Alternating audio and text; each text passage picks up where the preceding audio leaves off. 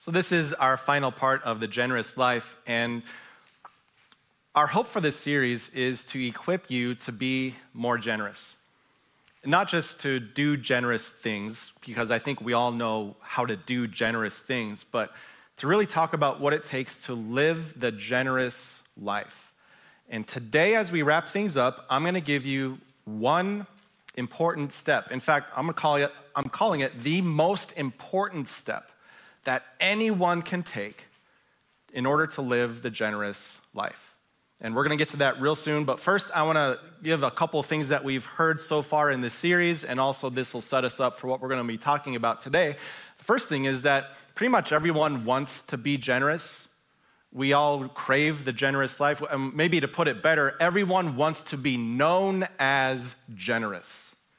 Because, here's the sinful nature side of things when you're known as generous, people are more likely to be generous toward you.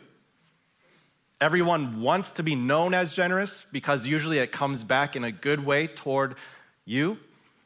But what we saw in week one is that that's not the kind of generosity we're talking about. We're talking about the grace of giving, giving without any expectations in return giving because that's how God gave to us. It's, it's a grace focused generosity, which makes it excessively difficult. And we're going to get into this today. Grace focused giving is so hard because, how about this? How, how long would you give to someone who doesn't appreciate your gift? How long would you keep giving to someone who doesn't say thank you? Or how long would you keep giving to someone who takes your gift and throws it away? Yet, this is what we are called to as followers of Jesus, not just to want to be known as a generous person, but to freely have the grace of giving that we give to everyone. And we're going to tackle some of those challenges today with the grace of giving as we get into this most important step of living the generous life. First, one other thing it's that everyone can be generous. Uh, we saw this a lot um, in our part two, where it doesn't matter what you have, you can make an impact in your world, in your life, with what God has given you. We're going to see this a little bit more today also. But with these two things put together, I want to give you the most important step that will help guard the grace of giving, but also enable you to put into practice this gift of generosity. And here's the big thing we're going to look at today. I'm going to give you the bottom line, the big idea right away, and then we're going to see how God reinforces this through the scripture we're looking at. Godly generosity simply requires a plan. The most important step you can take towards the godly life is to have a plan for your generosity. And what God is going to show us today is how a plan guards the grace of giving and how a plan motivates it, pushes it out to the world. And there's so many different factors to this. I just wanted to make sure we get to the main point. This is the most important step. And then as we look at Second Corinthians chapter 9, it's going to tell us why and how and where and what it looks like. All these different factors are going to come together today as we look at this most important step as we wrap up this series. So, what I know f- about you is that for followers of Jesus, you are compelled, motivated to the grace of giving. What I also know is that it's going to be very difficult to maintain a life of that kind of generosity. So today we're going to look at the most important step to make a plan for this kind of life. Now, the interesting thing about Second Corinthians is that this is what we started with in this series. Ben started with Second Corinthians chapter 8. He spent a lot of time getting into the background of why this letter in the New Testament was written and why Paul, a pastor in the first century, decided to write it. And since three weeks ago he already told you all that stuff, I was like, good, you already know everything, so I don't need to repeat it. Right? So Second Corinthians chapter 9, verse 1, let's just jump right in. There is no need for me to write to you about this service to the Lord's people. And this perfectly summarizes everything Ben told us in week one of the series. Now, in case you weren't here, it's pretty simple. The people in Corinth wanted to be generous. They made this big promise to help some Christians in Jerusalem. And now Paul is following up to see how things were going. For those who are visual learners, here's the map that Ben used in week one. So, in here over in Greece, we have the city of Corinth. This is where those Christians were located. Paul wrote a letter to the Corinthians. And the, the, the gift that they wanted to give was to some Christians in Jerusalem, here in the bottom right. We don't know exactly what was going on in Jerusalem. It could have been persecution or some other hardship. But when the people in Corinth, the Christians in Corinth, heard what was going on with the Christians in Jerusalem, they were moved to do something. They said, We want to make a difference. And they told Paul, What can we do? What can we do? We want to do something. We want to really bless the Christians in Jerusalem. And so they made this promise We will help them. We will send this amount of money. We will send these gifts. We're not entirely sure what the promise was, but they promised to help. And here's the thing as Paul continued, he then went up to Macedonia and he told them, Hey, these people down in Achaia, they made this crazy pledge to help the Christians in Jerusalem. And when word got to Macedonia, what the people in Achaia were promising, they were like, We want in. How, we don't want them to have all the fun of making this huge impact for the people in Jerusalem. We're going to make our own pledge. And soon word spread about this cause, this GoFundMe, that had started in the first century to help these Christians in Jerusalem. They made a big promise, but now Paul is following up it's been some time. He wants to know how this promise is coming along. And so, verse 2 goes like this He says, I know your eagerness to help. You are so eager. I couldn't contain your excitement, and I've, I've been boasting about it to the Macedonians up north, telling them since last year, this has been building for a while, that you and Achaia were ready to give, and your enthusiasm has stirred most of them to action. This was a pledge long in the making. This was not a, hey, pass out the baskets, let's see what we can send, but they made a big promise that would take several months to, to build up and send off to Jerusalem. And so Paul says, I've been telling your story to other people. And here's where the tricky part comes in, verse 3. He says, But I'm sending the brothers, and this sounds ominous. It almost sounds like I'm sending Brutus. I'm sending the brothers in order that our boasting about you in this matter should not prove hollow, but that you may be ready, as I said you would be. I said you'd be ready. I told them what you promised. I told you what you said you'd do, and I don't want this to prove hollow. Like, we don't know what we're talking about. He says this if, what, what, what about this? What if, uh, next slide, what if the Macedonians hear about this they get all excited. And what if, what if any of them come with me and find you unprepared? We, Paul talking about himself, not to say anything about you, would be ashamed of having been so confident. And this is the only time he's going to bring this into a personal matter, like they have something at stake. But he says, This is just common sense. You made a pledge to help. People are counting on it, people have joined it. What if we were too confident? A promise is good, but a promise is nothing if there is no plan to go along with it. So, Paul says, next slide, I thought it necessary to urge the brothers, the brothers, to visit you in advance and finish the arrangements for the generous gift you had promised. Then it will be ready as a generous gift, not as one grudgingly given. Paul says, I could have, I could just show up when collection time is due. When you said you'd have this gift ready, I, I could just show up and you could be unprepared, but I could guilt you into fulfilling your obligation. I, Paul, an apostle of Christ, could obligate you to fulfill what you've promised. And I could get the money, I could get the goods, whatever it is, and I could deliver them, and people in Jerusalem would be happy. But that's not what I want. The kind of gifts that God loves is not the ones that are grudgingly given, but the ones that come from a cheerful heart. So I, Paul, am sending the brothers to come to you in advance to make sure that you're making a plan to make good on your promise. Because a promise, no matter how generous it is, a promise will turn into a grudging obligation if there is no plan to carry it along.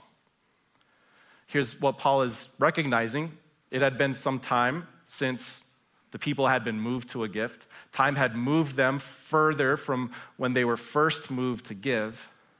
And maybe you've found this to be true in your own life as well. there was something in the news, there was something on your Facebook feed, and you thought to yourself, I need to help. I want to give, I want to do this, I want to do this, I want to do this. And then the next day rolled around, and the next week, and the next month, and you saw so many other things that flooded your heart that suddenly time had moved you further away from what you were first moved to do. And I think this is a common reason why many, many of us drift away from the generous life is because we say, well, I'll, I'll wait until later in life to be generous. I'll wait until I have a better position, until I make more money, until I have more time, and then I'll be generous with what I have. But here's the thing time does not improve your generosity, time just proves your generosity. And the more time goes by, the less likely you will be moved to action for what first moved you. So Paul knew this. He was talking to his Corinthians. He says, It's been some time. You've, you've been, you were moved. I know your enthusiasm. I know your promise. But unless you have a plan, this promise for generosity will turn into a grudging obligation. And that's not what I want. That's not what God wants. He wants a cheerful giver. So here's the first thing that we see about a plan a plan allows you to make a decision that will outlast emotion maybe a decision that will survive the emotion. That where there is truly a, a, cause that is something you can help with, a decision, a plan will help make sure that your emotion doesn't affect your generosity. The generous life, the, the grace of giving is going to be guarded when you have set a decision, a plan, and you have settled with it. A plan allows you to make a decision that will outlast any emotion. And this isn't to say that you should change, you shouldn't change your, your giving or how you're generous. You should always evaluate the best way to make a difference in the world. But what you need to be careful of is that you don't let time move you from what should be moving you. And a plan helps you make a decision that will outlast that emotion as Paul gets into this next part, first of all, some of you are saying you can't be preaching about this because this isn't in the bulletin. For verses one through five aren't in there. And some of you are like, eh, what's going on here? Okay, so we're done with the, the introductory part. I, I, felt I needed to share this part with you because it was important and it helps set the stage for what's coming up next. But what Paul says next, if you just take it out of context, it might sound like this. It might sound like whoever is generous in this life will be even more generous with what they receive. If you give a lot, you'll get even more. And here, let's just look at what Paul says. He says, Remember this, whoever, and whenever he says this, it means here's a rule of life, here's a principle that we all agree with. Whoever sows sparingly, planting just a few seeds, will also reap sparingly. There won't be much to gather. Also, whoever sows generously will also reap generously. And in the context of giving and generosity, our first inclination is to think, well, wait a minute, this might benefit me. Sorry, I crackled there. This might benefit me a little bit. So you're saying the more I give, the greater, the more multiplied I will receive? And I'm just going to tell you, this is absolutely not what he's saying, because if this were true, that the more you give, the more you receive, he would have written this to the Christians in Jerusalem. I know of your hardship. Give more, and you will receive more. And that would have been the end of it, and he would never have had to write this to the Christians in Corinth. So he's not saying that more generosity means that you will receive more in return. That's an earthly way of thinking. Rather, as he goes on, he clarifies what he means by the sowing and the reaping. He says this each of you, just think about this, each of you, thinking about sowing and reaping, each of you should give what you have decided in your heart to give. So you put these seeds down, think about it. Decide for yourself, in your heart, to yourself, what you want to give.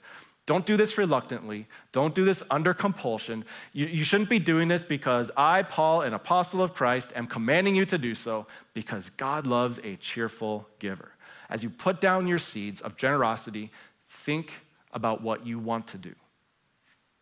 And then he goes back to this picture and he clarifies it even more. He says, If God, and God is able to bless you abundantly. The, the word bless is literally the word grace.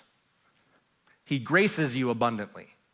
He gives you grace abundantly, so that in all things, at all times, having all that you need, see the, he's kind of sharing a, a focus there. He says, You will abound in every monetary way, in every good work. This is not a harvest of money, it's not a harvest of, of um, other people's time. It's, it's not a monetary thing. He, says, as, as it is written, and he quotes an Old Testament uh, quote, he says, They have freely scattered their gifts to the poor, talking about righteous people. Then he says, Their righteousness endures forever. The harvest is something greater than we could ever count. Okay, so what is Paul saying here? In the context of Second Corinthians, what he's t- saying here is the blessing of a plan is that it makes you very intentional with what you are doing today. What you sow today, what you plan today, will have an impact on what you reap in the future. He's telling these Corinthians, there's going to be a time for you to send in your gift. What you plan today, what you sow today, will impact what happens when we come around from Macedonia to collect the gift and send it off to Jerusalem. And the end result is not that you will receive even more in return, but the end result is that God's people will be served and your fruits of faith will be evident. This is a way for sacrificial giving, expecting nothing in return. The result is righteousness, something that can't be taken away. It's for God's glory, it's for people's good. And here's the blessing in this for you and for me. When you take time to make a plan, it forces you to sit down and decide in your own heart what generosity looks like for you. I think the biggest danger in the generous life is comparing our generous life to other people's generous lives. I can say, just speaking for myself, that I can say, well, I can't make an impact like other people can, so I'll let them live the generous life and I'll just do my own little thing and live my whatever life. But the generous life doesn't focus on other people, it says just decide in your own heart what you want to give, what you want to sow today, what you want to do. And it forces you to envision the generous life for you. And I think that's the blessing in it right there. Number two, a plan makes you define what the generous looks what the generous life looks like for you. It forces you to envision how the things God has given you can also make an impact in the world around you. And now we're tr- starting to see how the, the three parts of the series are all fitting together. The grace of the, what God has given me can make an impact in the world around me, but the one important thing, the most important step, is to make a plan, to sit down and decide in my own heart and in your own heart how can I sow in a way that will result in a harvest? And maybe here's a better question. You, you ready for this?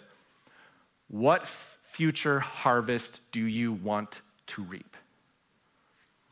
A harvest of a large bank account. I'm not saying that saving for the future is bad. In fact, we'll talk about that at the end. But what's the ultimate big picture harvest? What's the legacy that you want in your future? Your generosity, how you sow in the present, will be what you reap in the future. It's the law of the harvest. It's a principle that we all agree with. So, a plan makes you focus and define what the generous life looks like for you. So, one last thing here. He's going to go back to this picture of the sower, um, the farmer who's sowing seeds and reaping them, and he gives one more application for us in these last two verses. He says, Now, he, God, who supplies seed to the sower and bread for food, the one who gives us all these things by grace, like we talked about in week one, he will increase your store of seed so, a big part of this is fear. And I think we can all relate to this. When a cause came your way and maybe you were moved to give, one of the first things you felt was fear. Well, if I give this away, what will happen? So, Paul says, think about this. The one who's already given you so many things, he will increase what you have. There will be more. He will continue to take care of you. And then he uses the other picture. He will enlarge the harvest, not of your food, not of your money necessarily, but he will enlarge something even better your righteousness, a bigger picture thing. See, so often when it comes to generosity, we see the, the short term impacts. whether it's, oh, I'm losing money if I give it away, or hey, I can help this person for a few months, God sees the longer term impact. His plan is a longer term righteousness that gives him glory and loves the people around us. He will enlarge the harvest of your righteousness. Uh, the next thing he says is this uh, you will be enriched. What, wait a minute. I'm, I'm giving away money, I'm giving away things. How can I be wealthier? He says, no, no. Being enriched doesn't mean you're wealthier, it just means you're gaining something. You will be enriched in every way so that you can be generous on every occasion. Here's the thing. And through us, as we work together, your generosity will result in thanksgiving to God. And here's where the rubber hits the road. For me, I know that my generosity is often, I, I, I let my sinful nature put a little disclaimer on it that when I'm generous toward others, I expect something in return. I expect a thank you. I expect a favor returned. If there's nothing, then generosity can easily go away. But Paul says the generosity we show, the grace of giving, is all about not thanksgiving for me, but thanksgiving to God. Or as Jesus put it, people will see your good gifts, you see your good works, and they will praise your Father in heaven. Are you okay with that? Are you okay with a kind of grace filled generosity that doesn't expect anything in return? The only thing it hopes for is thanksgiving given to God. So here's the challenge. Here's what a plan does. When you have a plan that, that guides you through the generous life, a good plan keeps you focused on God's plan. And this is where things just get so crazy for me. Because not only is God's plan about His glory and His goodness, um, you know, His plan is, is one that calls us to humility and being servant minded. But ultimately, His plan is so much greater than, than maybe you even think. The context for this letter was that people had made a promise, but now there wasn't a plan to carry through. Did you know that God was actually different? So normally, you know, we make a pledge, we make a promise, we're moved by something, we, we say we'll make a difference, and then we make a plan to, to make that happen. God was the opposite. By the time he had showed up and talked to Adam and Eve in the garden and said, You guys sinned today, you brought evil and death into this world, by the time he made a promise to them that he would send a Savior to rescue them, by the time he made a promise, he had already had a plan. If you really want to exercise your mind this week, just read Ephesians chapter 1, where it details what God did before he even created the world. Before he said, Let there be, he had already made a plan that we would be holy and blameless in his sight through Jesus Christ. He already had a plan to redeem us before Adam and Eve even sinned. His plan was in place. His promise was just his way to communicate what he had obligated himself to do. So think about this God, before God ever made a promise, he, he already had a plan in place. And now he invites you and he invites me to, to think about how we can live in a similar way, where our giving is not dependent on what people give back to us. It's a gift of grace, grace filled generosity doing so in a way that we find best to bless the people around us, bless the world around us, using whatever time, whatever resources we have to be a blessing in the world. A plan helps us stay on God's plan as we think about the bigger picture of what He did for me and for you. So, as we wrap up, I just want to make things super practical and just ask you the question what do you want your future harvest to look like? What do you want to sow, plan today that will allow you to reap the harvest that you want to reap? And as we wrap up, I acknowledge that many of you already have some amazing plans in place. I can see from our congregation there are so many acts of generosity that we get to share with one another. I'm, not saying that we're bad at this, but it is worth our attention And for some of us, it's time for maybe a first step.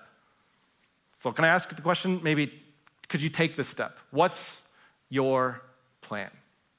If you have a plan, would you just think about it this week? If you don't have a plan, I'll give you three simple things you can do to think about. To have a plan for the generous life, because the generous life will guard you from guilt, it will guard you from grudging giving, it will guard you from the, the kind of giving to receive. The, the, a plan will help you in the grace of giving. And so I'm going to give you three things here for the final fill in. Um, the first thing is prioritize what you give. And all of this fits under the idea of looking at what you have and assigning a percentage to it. Think about what God has given you. Think about the seeds that He has given you today. How can you plan? How can you plant them in a way that will reap the harvest you want to reap? So, the first thing you decide is of what God has given you, how much do you want to give? And for some of you, the first step is to look at what are you currently giving? And I'm not just talking about the church, I'm talking about whatever you receive, you just automatically give away. Uh, for me and Amy, most of that is to church because I'm paying my own salary. That's important to us. we don't give to receive. But for, for, for us, we want our, our, the bulk of our giving to be towards the, the difference we can make in this world through sharing Jesus with most people, with, with lots of people. So if our giving is mostly to this ministry. Uh, for some of you, I know that you kind of split it up. You've got maybe part of it is to church, part of it is to a nonprofit, part of it is to a family member who you just need to help support for a while. But you've decided that with this percentage of your money, the first percentage, you're going to give it away. And maybe for some of you, this is just the proof that money does not control you because you've decided the first part of it, you're just going to give it away. God is your master, God is your father, and money has no control over you.